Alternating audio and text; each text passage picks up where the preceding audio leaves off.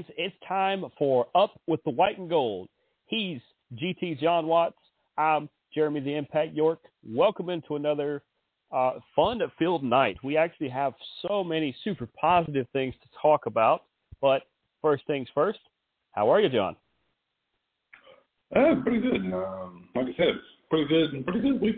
It was, you know, I mean, the Georgia Georgia sports had a pretty good weekend last couple of days. Sorry for you uh, New York fans. Um, but uh, you know, but yeah, I think it was a pretty good weekend. Hey, and like I've been saying, in in all pot, in, in all like likelihood or whatever, we knew the Braves would more more than likely win the division. We I pretty much knew the Mets would probably be a wild card. So when it finishes that way, nothing really surprised me. So I feel pretty good about it. Yeah, yeah, that's a great season for them, battling to the end. I mean, it's it's fun to watch. Yeah, and you know, the Mets didn't Mets. They actually won a hundred games. They got outplayed by a better team and didn't win the division. That's, I mean, at least they, you know, there's there's always the yearly collapse that didn't happen. You just have two really good teams who just so happen to both win over a 100 games and they're in the same division. Yeah, it's good for baseball. Yeah, definitely good for baseball. Yeah. But we want to get into things that are good for Georgia Tech, and there are a lot of good things yeah. for Georgia Tech. Oh, before we get into that, my producer Sunshine is looking at me at the moment that I forgot, almost forgot the very thing that I almost forget on every single show, and that is if you would like to leave us a question, comment, suggestion, uh, your mother's chocolate cake recipe, your mother's chocolate cake, any of those things, you can go wherever you find a podcast, including Spotify, Podcast One, the iTunes Store, anywhere you find a podcast. You can do that there. If you regularly find a podcast somewhere and you cannot regularly find ours, let us know. We will definitely remedy that. If you would like to search for us on Facebook, you can do so by looking for Up with the White and Gold, Jeremy York, Jon Watts, Impact Media, any of that should find us. If not, you can look on Twitter where all of the Impact Media shows are listed at Team Impact Media. You can easily, that is where you can just click on a link and listen to a show. If you are so inclined to want to follow the other random things we do besides this show, uh, you can follow me at the Impact 99 on basically all the social medias, including Twitter, Triller, TikTok, Instagram. We're both on LinkedIn. And what is your social media? So I am at GA John on Twitter. Um, I'm on TikTok as well. I don't remember that one, but I'm on there. And basically everything that he's on there except for the Triller. Yeah, I can't remember what you are on there either. We'll figure that out. But if you can't find us in any of those places, well, there's an even simpler place. And that, of course, is to email the show three endzone at gmail.com. That is the number three, E N D Z O N E at gmail.com. If you drop us a line there, I 1000% guarantee that you will get answered by either myself or Jon. There's a 99% chance that it's going to be me because I oversee the account and I will probably see it first. But uh, just drop us a line in there. We will happily get the show link to you. And I am getting I am getting the thumbs up from the producer that I did not forget that that time. Let's talk about this game versus Pittsburgh. Georgia Tech went to number 24 Pittsburgh, and while you could argue that Pittsburgh probably shouldn't have been ranked, they were coming into this, and it counts. So, uh, what was your overall takeaway from this game? you know, it's know, kind of as we talked about last week. You know, it's the first game with the the interim coach, interim AD. Um, there were definitely a lot of changes made. Uh, one kind of very interesting one is the changing of the kicker. Um, I don't know why we didn't have the guy in here all season, but with our struggles with our kicking, uh, bringing, you know, Brent Key comes in, or I should say comes in. He's already there um, is brought up to the head coaching and puts in Gavin Stewart. Um, Gavin has you know, amazing games, and you know for a better part of the game, he was the only one with points. So, I mean, up until and we could go all the way until the fourth quarter, and he has all 12 of Georgia Tech's points at that point. Mm-hmm. So, and they end up, got, I mean, we end up doing two, um, some point accurate attempts as well. So, I mean, definitely, I think we finally figured out that piece uh, was definitely helped us in the long run uh, for this game. Um, and kind of looking at it, both teams tried to show up in the fourth quarter, but I mean, we held on, um, and it really helped us out there. And probably, I mean, without him, we would be looking at a different situation here. Yeah, and for people who don't think that kickers matter all that much, well, besides the fact that you said he accounted for majority of the points and practically all of them up until the fourth, um, the whole reason why Missouri stuck in it as long as he did, as they did with the Bulldogs this past weekend, is because they have an all-world kicker who can hit kicks from about 60 yards out, and he didn't miss any of them. So it comes down to the same thing here. Uh, the thing that struck me first on this game, and it was actually the first thing this is something that doesn't happen very often at Georgia Tech. And if having Brent Key in charge has this happen, then he's going to just strengthen his argument that you just remove the interim from from his uh, title. Right? It was a field goal, but they scored on the first possession they had of the game. I've watched a ton of Tech games. You've watched probably 14 billion times more than I have, even. I can't recall many times they scored on the first possession. So when I see that field goal go up, I was like, "Oh man, this is a whole new team." Yeah, definitely. I mean, it was a 12 play, 55 yards. I mean, it took three minutes to get down, you know, yeah. and, and kick and know, like you said, first drive, he kicked the field goal, and then points wise, nothing else happened in that first quarter. So, I mean, get on the board, and it's, it's a good thing to start out with. I mean, it's great seeing you know, be able to open and score points. It's like I said, it's it's been kind of rare thing for, for us, and definitely in this start out in the game where it's like, okay, I know it's the first game for the new head coach, but maybe maybe we are doing something here. Maybe maybe this is definitely something what we needed is kind of that that restart, you know, that that recharge and do it. And so that was that was a good thing definitely to see there.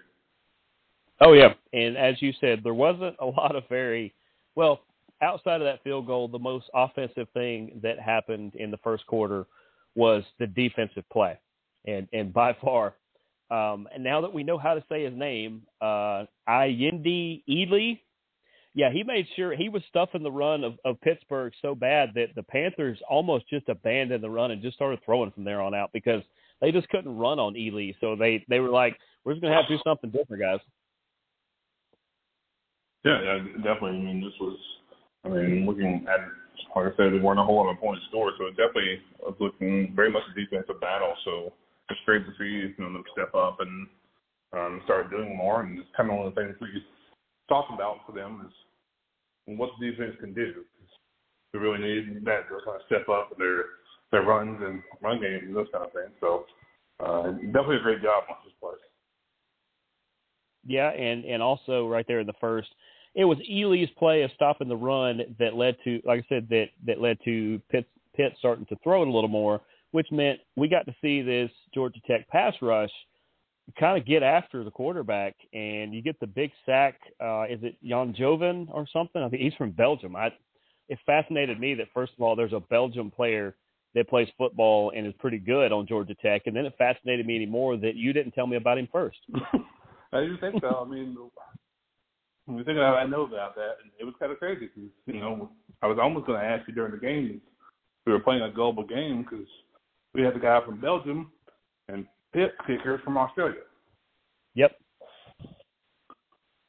But uh, I guess Jan Joven or whatever, yeah, he got a he got a big sack there at the end of the first, and that defensive play by by him and Eley, just this defense kept getting more confident, more confident, and by the start of the second, Pittsburgh gets the ball back, and they just they looked disorganized on offense. It looked almost like instead of worrying about what the play was or what they were supposed to do, they were almost trying to figure out which defensive player they didn't want to run into.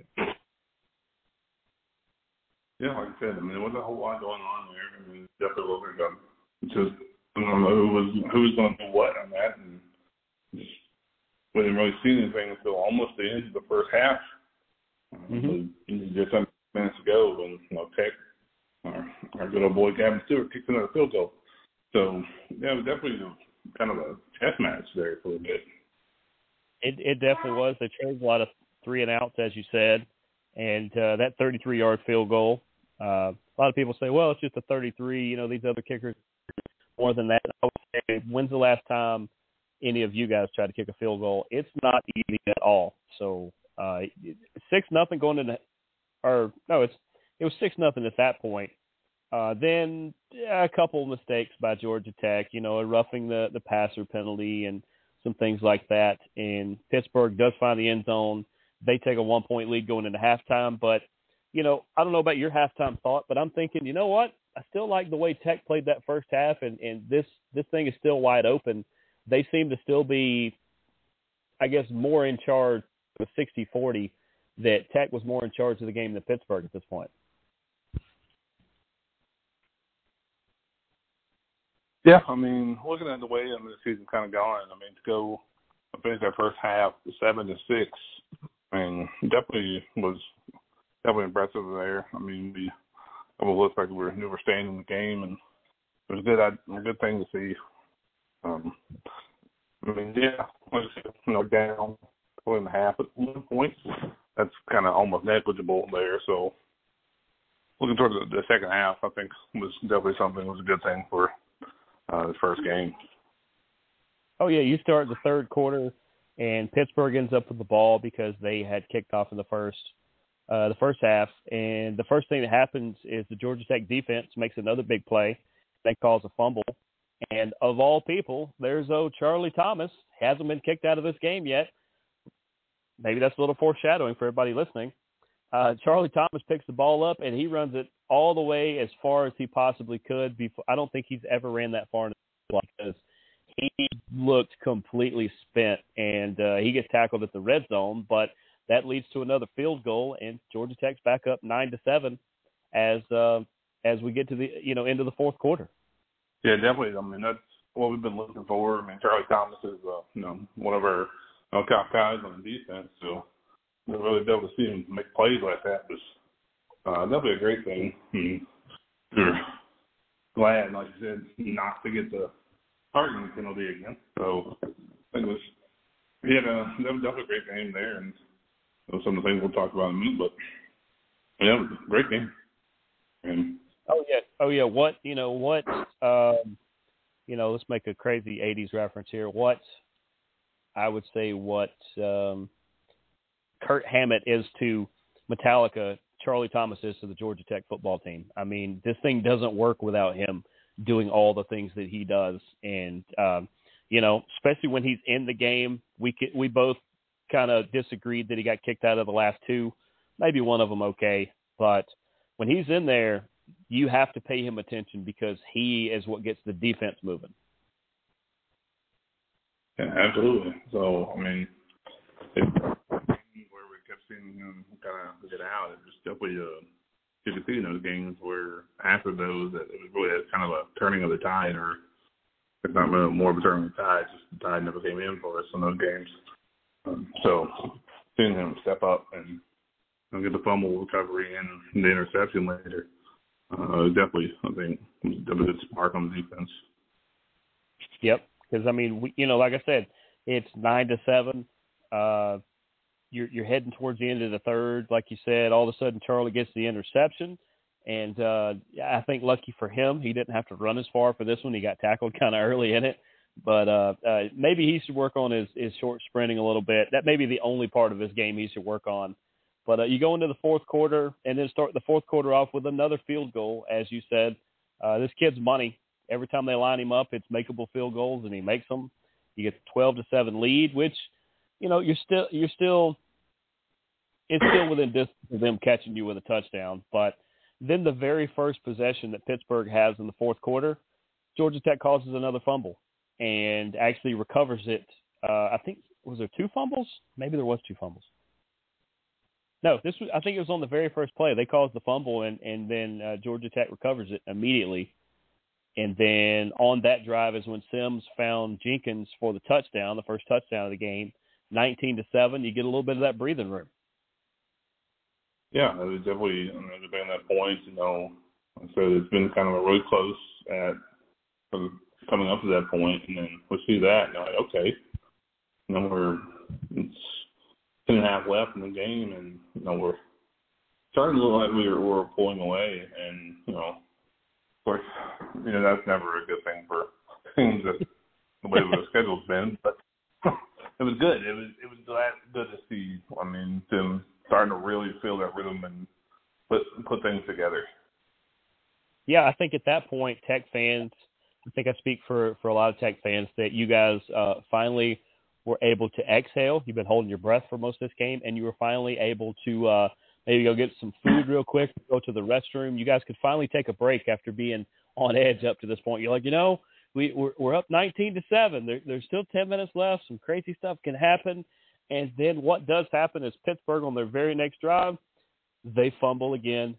Tech gets that one, and uh, that led to was it Hall that ran that one in? I think it was Hall on the uh oh. or no, no, that one was called back because yeah, yeah, that one was called back. Although I, I thought he was in, but uh, on the fourth and goal, didn't make it there. But uh, even even at that point, even, even you get the you get the fumble. Tech Tech has the ball. They get all the way down the goal line. You see the fourth and goal that doesn't make it. What are you feeling at that point? I mean, it's kind of, I mean, a little bit of, all right, we we did something, we got down there, and then we get fourth and goal, and and almost kind of the thing for me is fourth and one. If you don't make it, then you have them, you know, pinned deep, mm-hmm. and you know you could make it out of that. Um, so it's like, oh, it sucks we didn't get the touchdown, but maybe if we can, you know, pin them deep, make them go three and out, and get a good field position. But, unfortunately for that, Pittsburgh on that next drive, uh, they had the the really nice catch down the sideline that ended up in a touchdown. They pulled a 19 to 14. There's just a minute 57 to go, and uh, it, it starts to to the pressure starts to build up a little bit. Yeah, I mean it's inside. Now we're inside of two minutes. You know, it's now a five point game. Now it's you know we're here. We're like, okay, are we, are we really about to blow this? Are we? are about to? Sorry, Tigers fan, but we're about to pull a Falcons and blow this in the fourth quarter. Um, yeah, and, and, and unfortunately, you know, given the way this team has been the last couple of years, that's probably the the correct thought, and it's probably the first thought that does come in your mind. You're like, oh crap, we're down five. There's two minutes. They're going to go down there. They're going to score. Doesn't matter if they kick the extra point or not. We're going to lose by one or two points. Right, and and that's that's kind of feeling. And but it's like you know, had that happen, you know, it, it kind of gives you like, okay, is that a well, we've been losing all all season. What's another one? Or that well, we got a new interim coach. It's what do you expect? Or mm-hmm. well, are the head coach and still can't win. No, that's kind of kind of feeling that what is kind of coming over at that point. Um, but well, and out this way there is, there is uh, Coach Nick White, who is uh, I think he's a football coach. Some known for for being a great wrestling coach out here in the Carrollton area, and something he always says is very true in this situation, and that's champions adjust. And if Georgia Tech was going to be a champion this day, they had to adjust to the fact that they just gave up uh, that touchdown that, that pulled it within five. So what do they do on the next drive? You get the big run to the red zone by Hall, who makes up for not getting that fourth down. And then uh, Sims, did he run that one in? I think Sims ran that yeah, one in, did he not? And then he runs that in. All of a sudden, you're up 26 to 14 with uh, a minute 25 to go. Now, Pittsburgh, not to be outdone, had a few more heroics left. Uh, they had the touchdown throw on their next drive to make it 26 to 20 with 14 seconds to go.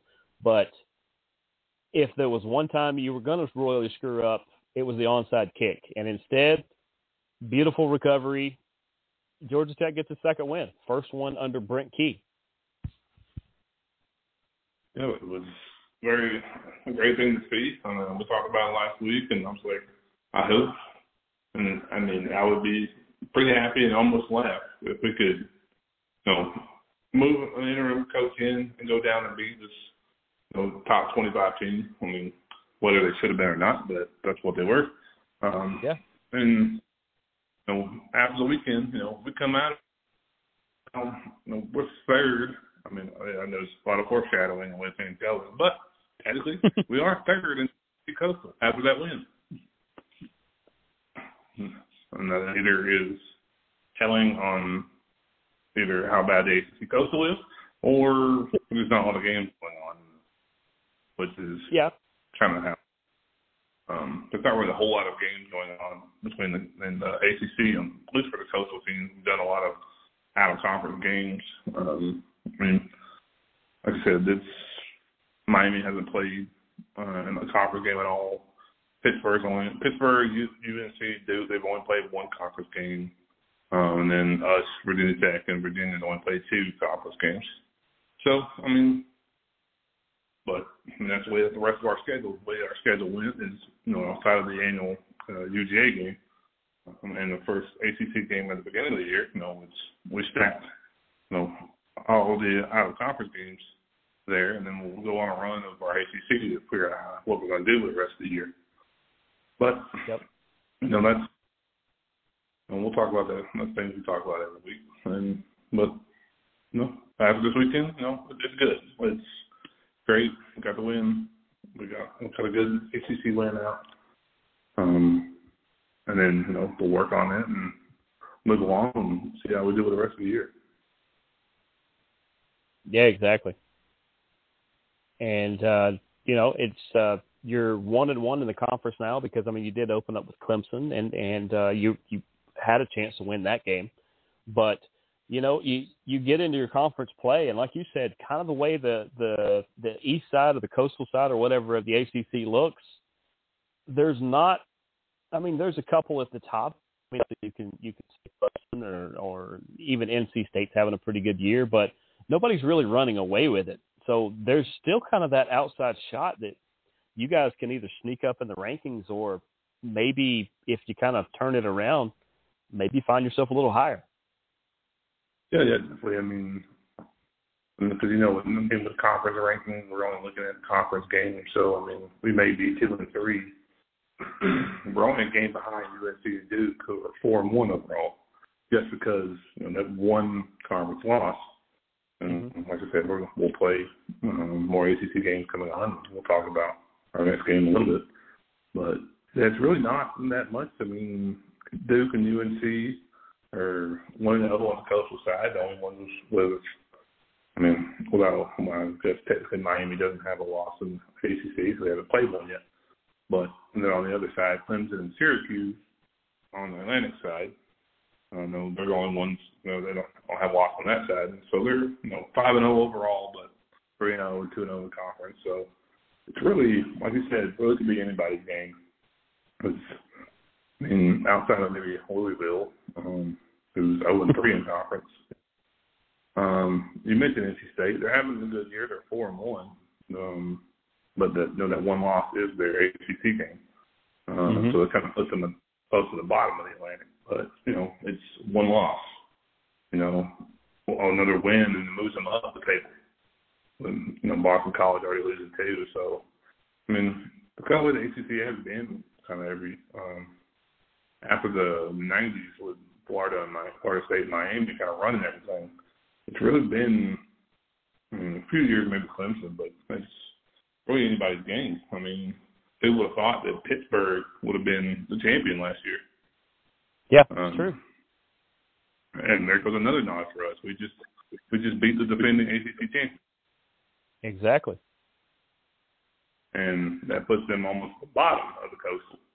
So you know, depending on what what they want to do, it could be anybody's game. I mean, they can see.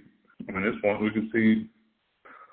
Uh, maybe crazy depending on what comes in Syracuse. I mean, you have Syracuse in the Atlantic, and technically on paper, it could be a Georgia Tech Syracuse championship. Hey, I, I know. Crazy, I know. I know that would be a game worth tuning into. So it, it maybe that will happen. So you know, I said just gotta stay tuned to the rest of the year. Stay tuned to what we talk about. Yep. But it's good they get their second win. They they do it over the ranked opponent, like you said. It's the ACC champion. There's a lot of notches to that. Uh, I hope they enjoyed their week. I hope they're ready to battle because uh, when we come back from break, we are going to each kind of make a case for a head coaching candidate and an AD, and we're going to also preview the game versus Duke this weekend. But first, let's hear a little bit about our friends at BetOnline.net. Hi, this is Jeremy the Impact York from Strong Style, Board Check, and That Sports Show. BetOnline.net is your number one source for all your pro and college football betting needs and sports info this season. Find all the latest football league developments, game matchups, news, including this year's opening games. BetOnline is also your continued source for all your sports wagering information, including live betting, esports, and scores. BetOnline.net is the fastest and easiest way to check in on all your favorite sports and events including MLB, MMA, boxing, and golf. And if you love sports podcasts, you can find those at BetOnline as well. Head to the website today or use your mobile device to learn more about the trends and actions. Bet online, where the game starts.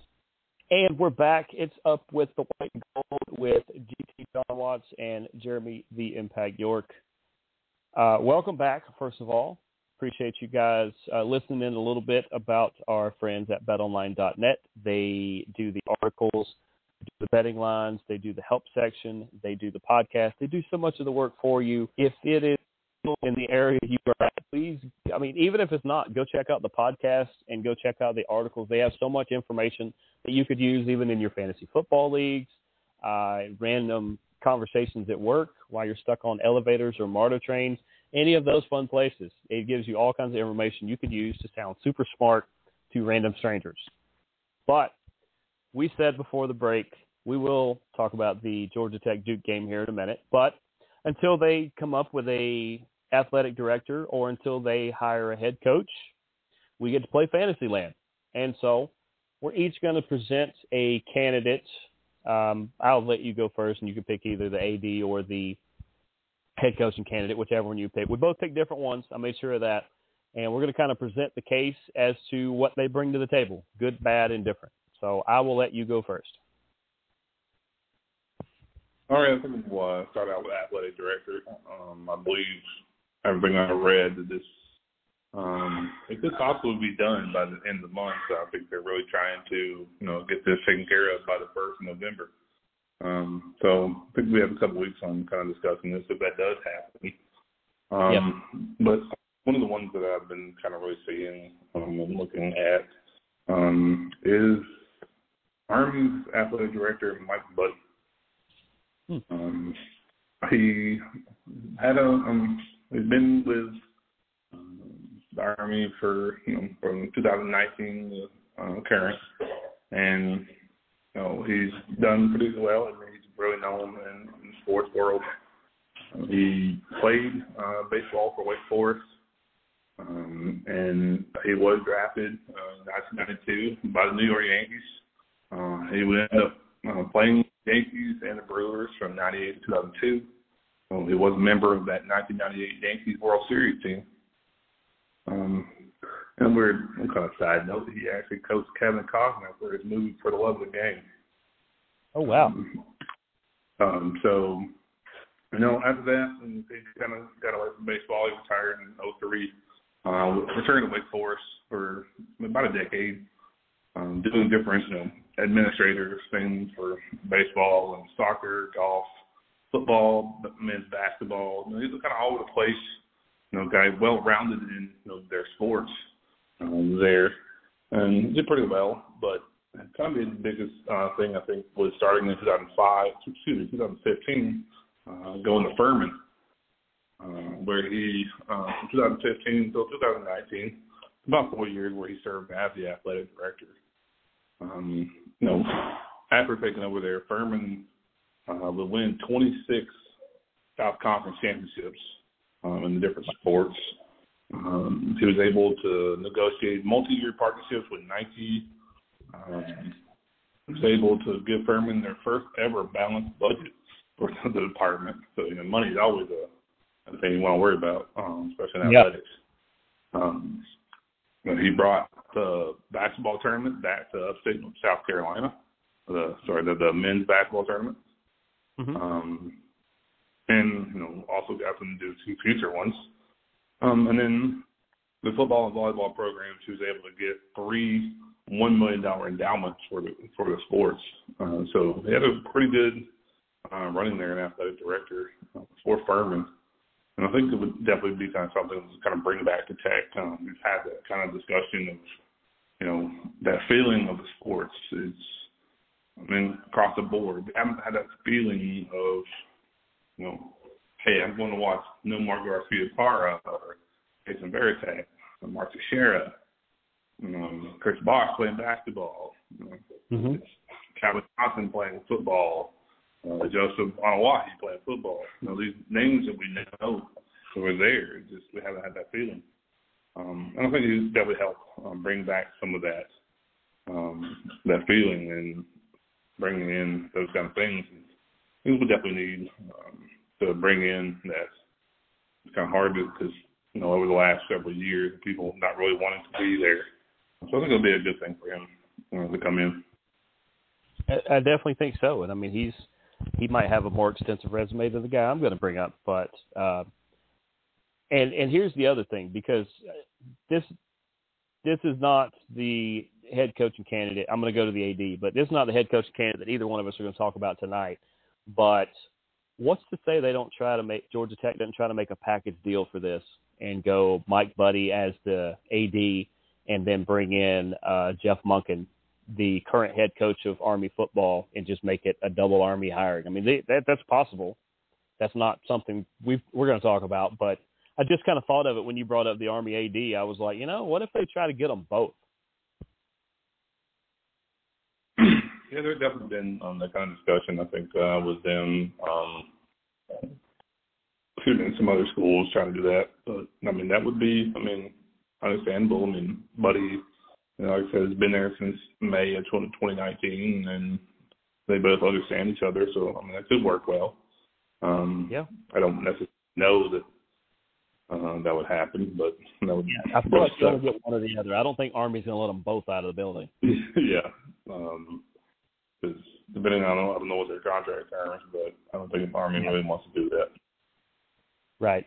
All right. So that was uh, that was Mike Buddie from Army uh, there, there's going to kind of be a theme here, uh, at least with the ads, because um, the AD that I want to tell you about is somebody who came up immediately on the list. He is the current director of, of athletics at the United States Air Force Academy. He is Nathan Pine. So we've got Army and Air Force already on our list. Maybe that's the kind of leadership we're actually looking for. Uh, this guy here, his alma mater is Oregon State. We will not hold that against him. But uh, his administrative career from 2000 to 2005, he was the regional director at Oregon State. From 05 to 08, he was the associate AD at Army, so he's been at Army and Air Force. Uh, he was at Cal from 08 to 11 as the assistant AD. Was Maryland's deputy AD for, from 2011 to 2014 from 2014 to 2019. He was the athletic director at the College of the Holy Cross before in 2019. Must have been a big year for our military schools and academies because that's when he joined Air Force from 2019 to now. And uh, as as you said, who is known for his budget crunching and and uh, you know he's really good at doing that. Pine is has uh, oversaw a lot of aspects where they have gotten the gift programs back straightened up they have straightened up a lot of budgets in a lot of the places he went, including Cal Berkeley. And everything I saw about this guy uh, seems like between Buddie and, and Pine, uh, they're they're pretty similar to each other in, in a lot of the things they do. Uh, Pine is really good at, at fundraising and uh, renovating stadiums because nothing personal, but Bobby Dodd could use at least a coat of paint, maybe some updated toilets. Just a suggestion. You, know, I'm not saying they're bad. I'm just saying a, a fresh coat of paint would mean a world of difference there, and I think some other renovations could could definitely help out if they wanted to do something like that. But uh, everything I read too, this this uh, Nathan Pine, everywhere he's been, he, he's never ran into problems. The only reason he seems to leave a lot of these places is to go for a, a better job or to go for a different job. And I mean, to me, it, he he's if you can't get Mike Buddie, because I kind of like him too. I think Nathan Pine is is somebody they should look at. And like I said, there's a there's a theme. You pick the Army guy, I pick the Air Force guy. Maybe that's the direction Georgia Tech wants to look.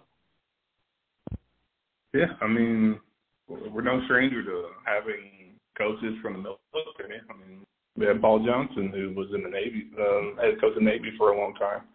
So, I mean, I'm going to see that there. Um, now, I mean, I don't know about Nathan Pine uh, signing a contract extension last year, so that would be a hefty thing to let him go. Um, Possibly. I mean, it just so, it depends on what they want to do. Yeah, yeah, definitely. Man, I mean, we had, I mean, Collins. Yes. He still had a couple more. You want to yeah, pay it off? Pay it off. That, it's not that Georgia Tech couldn't find the money to either part of the buyout or figure out something, you know. Definitely. But all right, so we got two good AD candidates there. I'm actually making a list of these. Uh, I'm going to check it twice, maybe three times, because maybe I'm a little better than Santa. Just saying. Uh, let's go with your your head coaching candidate because it's somebody I'm familiar with, and it's somebody uh, we we mentioned a little more heavy when we talked about the list last week. Yeah, yeah, definitely. Um, and being you know in the South and you know you, in your other show you kind of covered Georgia State football, you're definitely from, uh, familiar with this uh, candidate. Uh, looking at Jamey Chadwell, who's currently at Coastal Carolina. Um, for what he's done for I mean, the Chanticleers um, in the last two years, I mean, he led Coastal to their first ever Sun Belt title. Um, mm-hmm. They won 11 games, would be top two top 25 teams.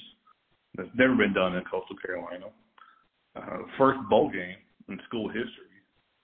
Um, I mean, he had Sun Belt Player of the Year and Freshman of the Year with his redshirt freshman Grayson McCall. Um, mm-hmm. It's you know leading Sun Belt in scoring, best one of the best defenses Sun Belt had. Um, for kind of a guy to come in and you know, he's came in as office coordinator and then unfortunately the head coach at the time had to you know take a medical sabbatical. So it's kind of all right well here I am as interim head coach um, in their first season at FBS and you know it's it was kind of hard. I mean, a, a great thing to see him kind of step up and you know show what he can do for them, and you know end up being like I said the head coach and do very well there. So I think you know being in the South and understanding the South, and I think he would be you know a pretty good uh, candidate uh, for the job at Tech. Yeah, and outside of a couple of the things I said last week about seeing him coach up front, just I mean I saw him what two Thursdays ago two or three Thursdays ago. I, uh, I lose track of my Thursdays now. But uh, the other thing to add is that Coastal Carolina is currently one of two undefeated teams in the Sun Belt. The other one, they are five and zero. Oh. James Madison, a new addition to the Sun Belt, is four and zero, oh, both in the Eastern Conference, which is the more loaded side. Uh, it's nothing personal to the Western side, but the Eastern side is where most of the big hammers are. Like I said, I've seen this guy close close and up front and coaching, those kids really do buy in really quickly to what he's doing, and that's that I think should speak volumes on something Georgia Tech should look for. Whether it's Jamey Chadwell, whether it's whoever they decide to get, the fact that people buy into what Jamey Chadwell does so quickly and want to to go to war for him so quickly, that's that's what's going to turn around this program as fast as it can.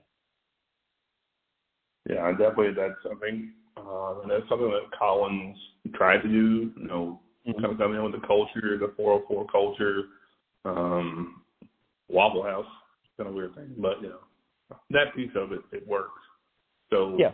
for what Jamey was able to do is come in and the team buy into it and have it show on the field that they're truly buying into it. Like you said, two, um, one of the two undefeated teams, and, and we're talking Coastal, James Madison, App State, um, both, you know, the Georgia teams, uh, all yep. on this one side. It's definitely a stack. Um, and you even got Marshall, who had a nice upset um, some yep. weeks ago.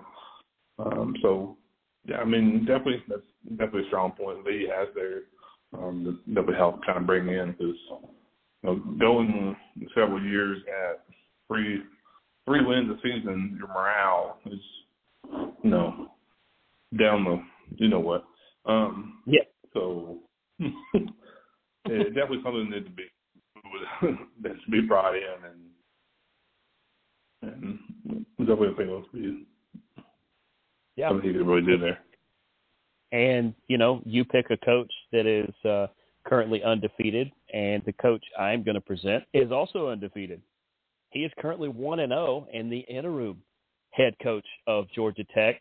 I think Brent Key should be considered because you could say, well, new coach, of course they're going to play for the new coach. Maybe they didn't want to play for the old coach. Well, yeah, but they could have also given up and, and had this guy run out of town too, or just you know not cared about it.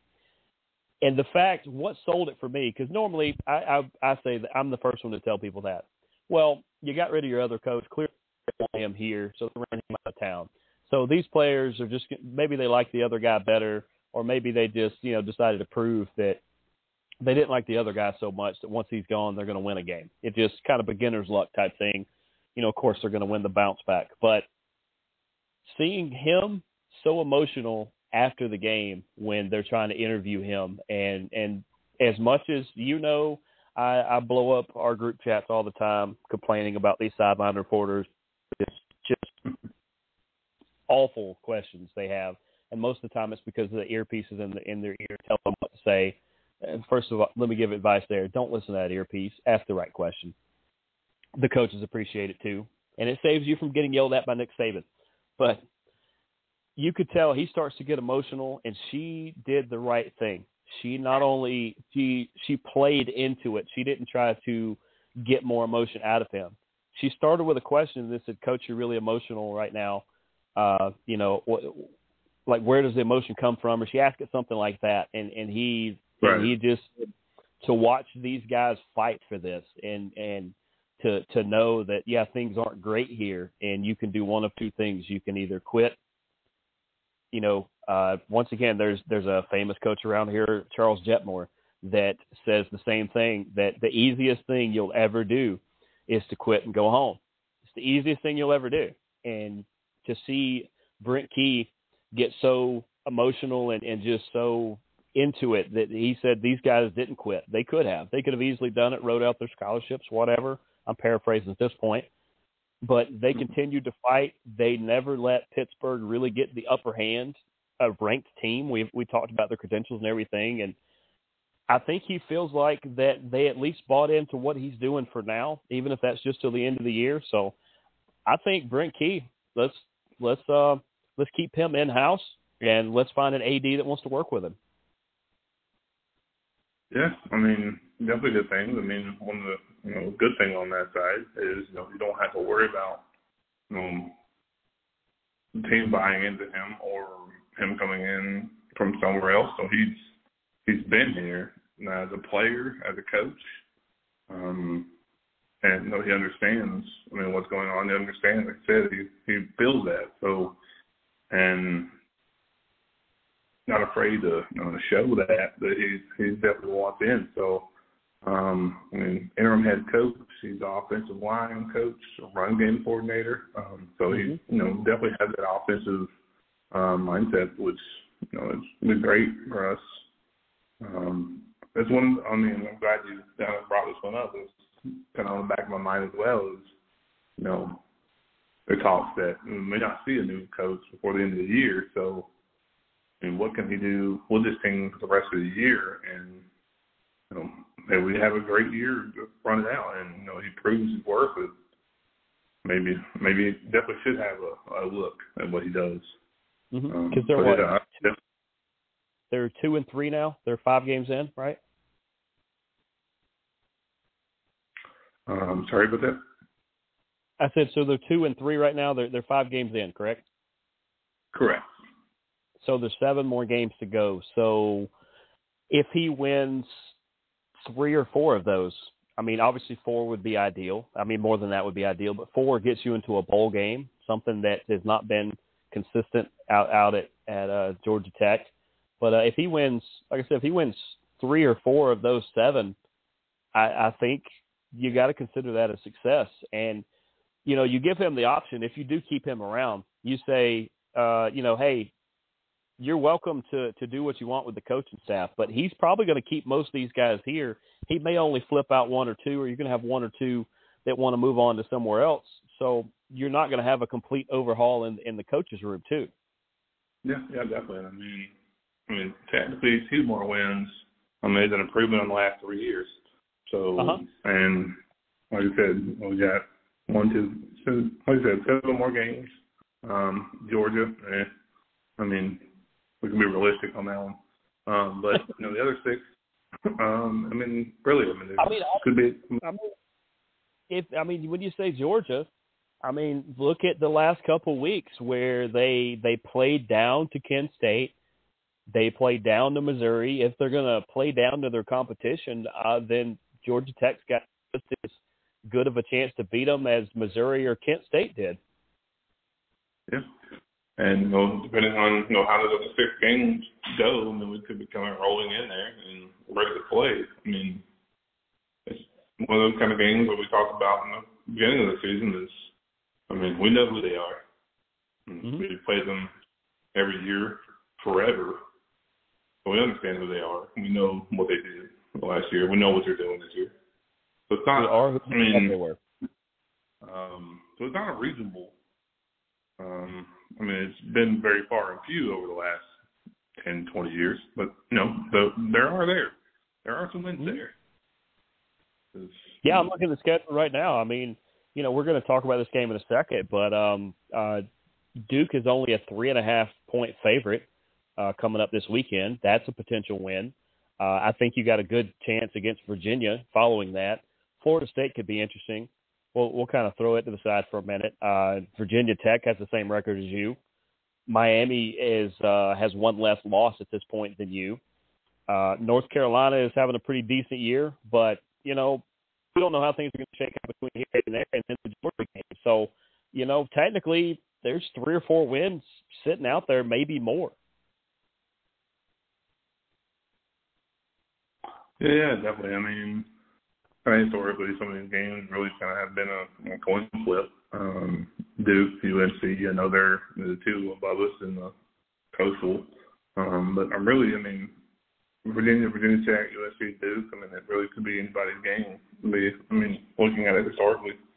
Um, so, yeah, definitely. Uh, like you said, Florida State could be interesting. It's, I mean, again, we we've had the wins against them, uh, even when they were pretty pretty high up in the rankings. Um, Miracle on Techwood. Um, had to throw that in there. Um, so yeah, I mean, it counts. Really, yeah. Uh, I mean, I mean, yeah, like you said, you're, you're third in the coastal uh, side of the Atlantic Coast Conference of the ACC. Like you said, Duke is is four and one. UNC is four and one at this point. They're both one and zero oh in conference play. You're one and one. You and Virginia Tech both have a win and a loss in conference. You're both two and three. Uh, you look at Miami hadn't played in the conference yet. They're two and two overall.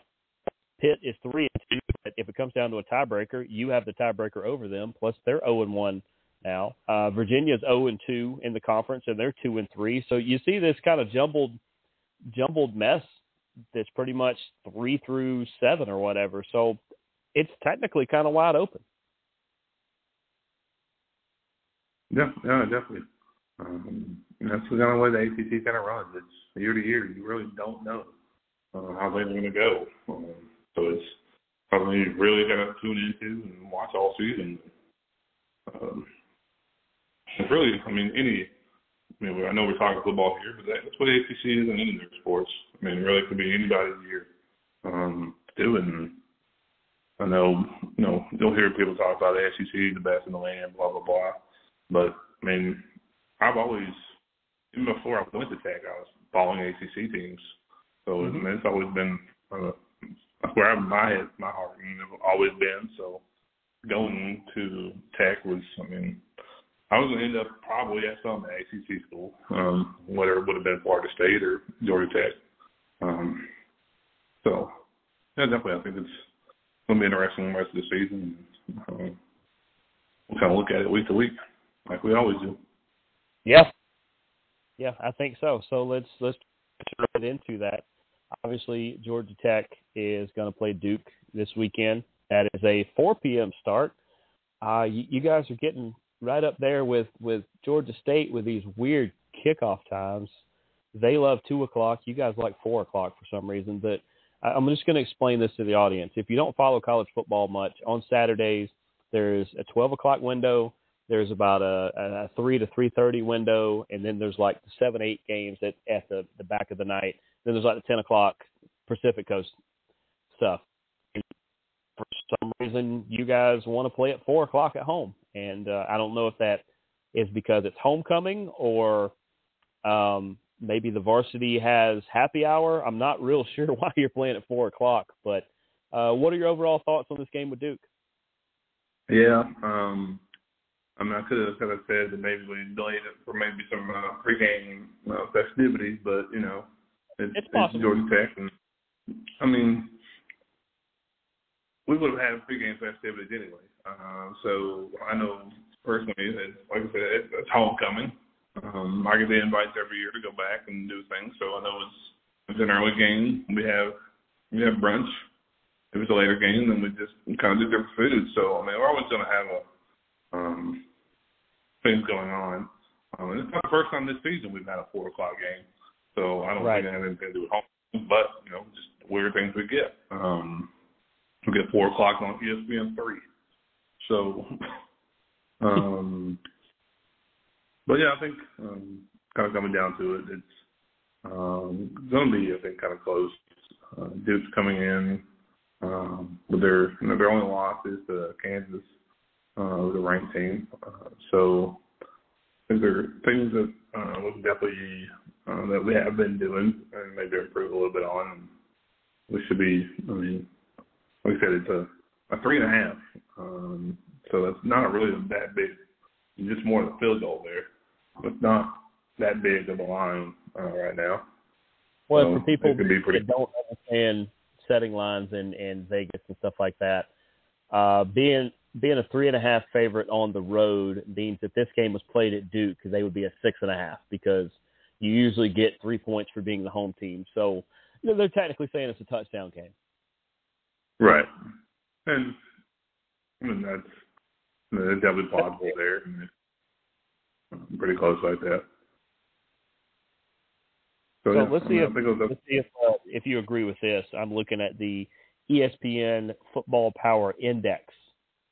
Um, what percentage would you say, according to the ESPN Football Power Index, and whatever random dark basement that's calculated in, um, what percentage out of 100 would you say that this power index would give Duke? Uh, we're talking ESPN. Yes.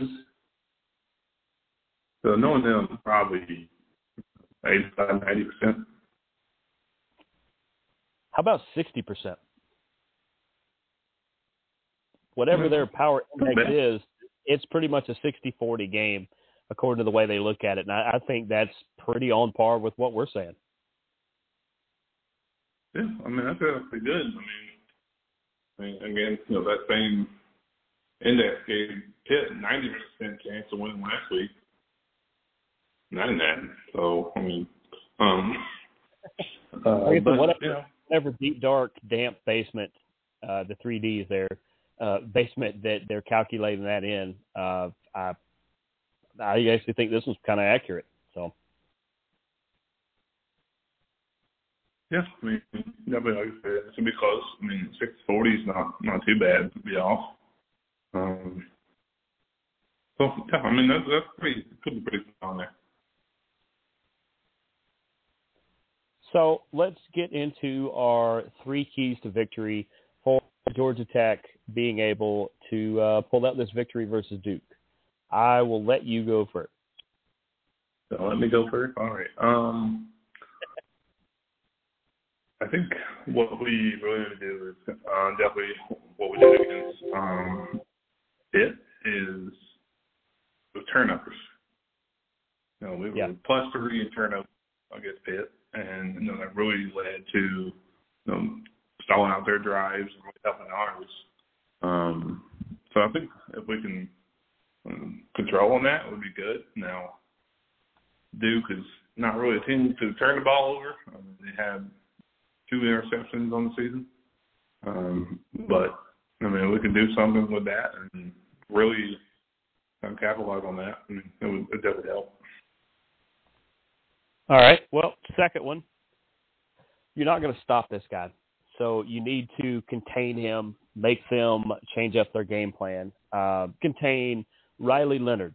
For people who don't know, Riley Leonard is the quarterback for Duke. They love to spread the ball around, and uh, this kid is from Fairhope, Alabama. They are a very laid back, very cool town. I've actually attended a wedding in Fairhope. That is a fantastic hometown with a great French Quarter for anybody down in the Gulf Coast down there. Shout out Fairhope.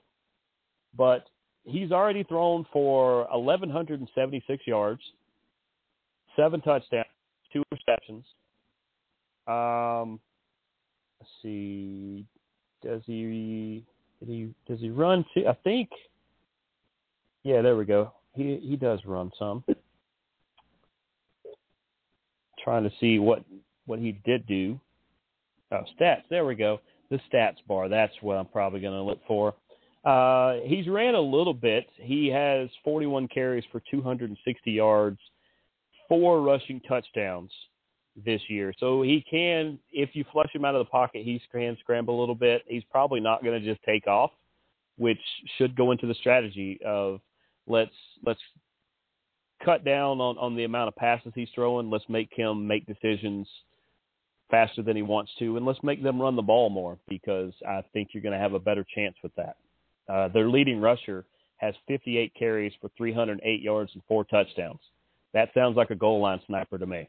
That doesn't sound like somebody with a, a breakout, you know, running performance. Yeah, definitely um, agree there. Um, quarterback has uh, really been more of a uh, player there. He's been great on that, and I definitely agree on, on that. Um, if we can uh, kind of limit limit those um, kind of plays, make them do the run game, and you know have our defense step up. Um, kind of again go along with my thing about forcing turnovers. If we can kind of force them to the run game and have our you know our defensive line and stop them, slow them down, that'll definitely be a good thing. Yep, I absolutely agree. All right. We can either do this collectively or, or if you got one, we will roll with it. What is the third key to victory for Georgia Tech versus Duke this weekend? Um, personally, I think um, when you kind of mentioned for us to force them to a run game, I think a run game for us really needs to be, I mean, a thing that we need to do.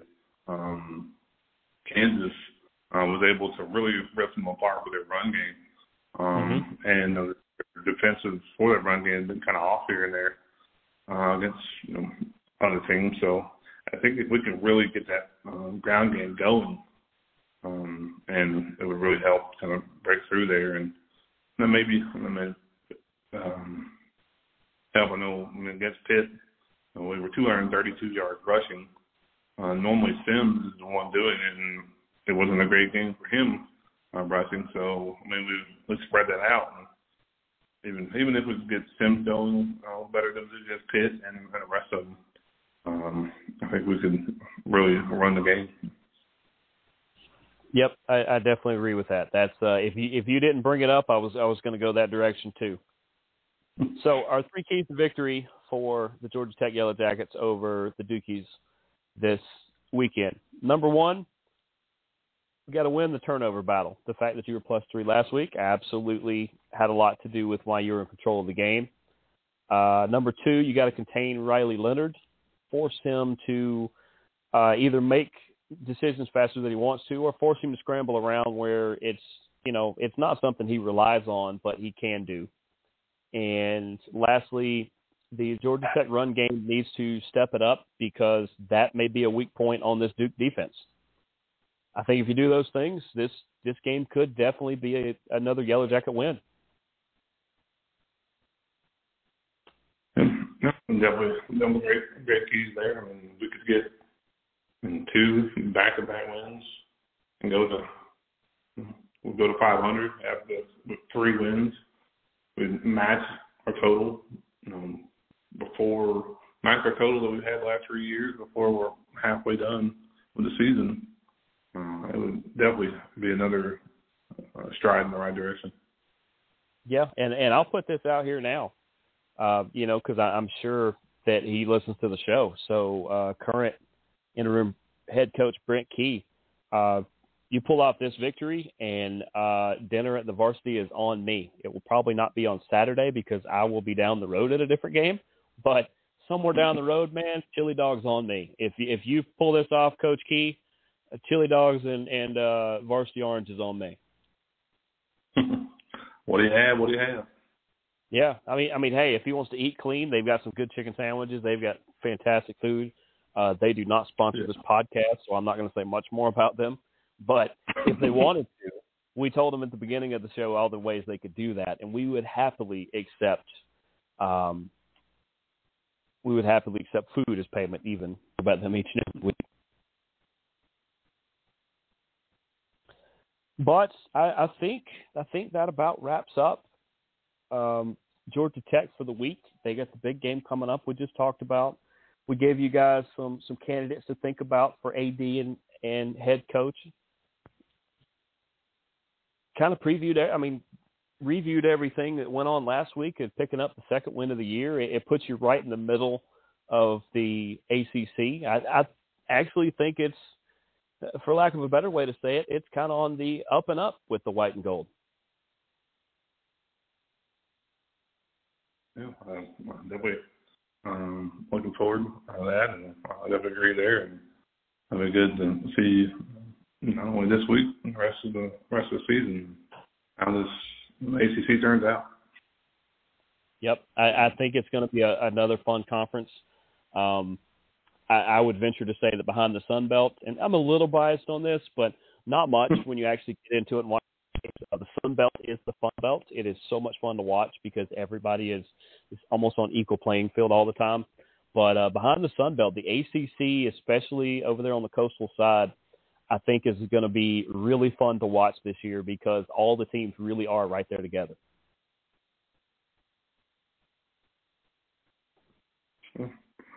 Yeah, definitely um, good thing. I mean, I think what definitely uh, drove to create the ACC is you know that close proximity, um, and you know feels like a good conference. Uh, so yeah, definitely, like I said, good, good to watch the rest of the season. Yep, and we will be right here watching, and we'll be right here talking about it each and every week. So for GT Jon Watts, I am Jeremy the Imp. This has been up with the white and gold. We will see you guys next week. Go Jackets.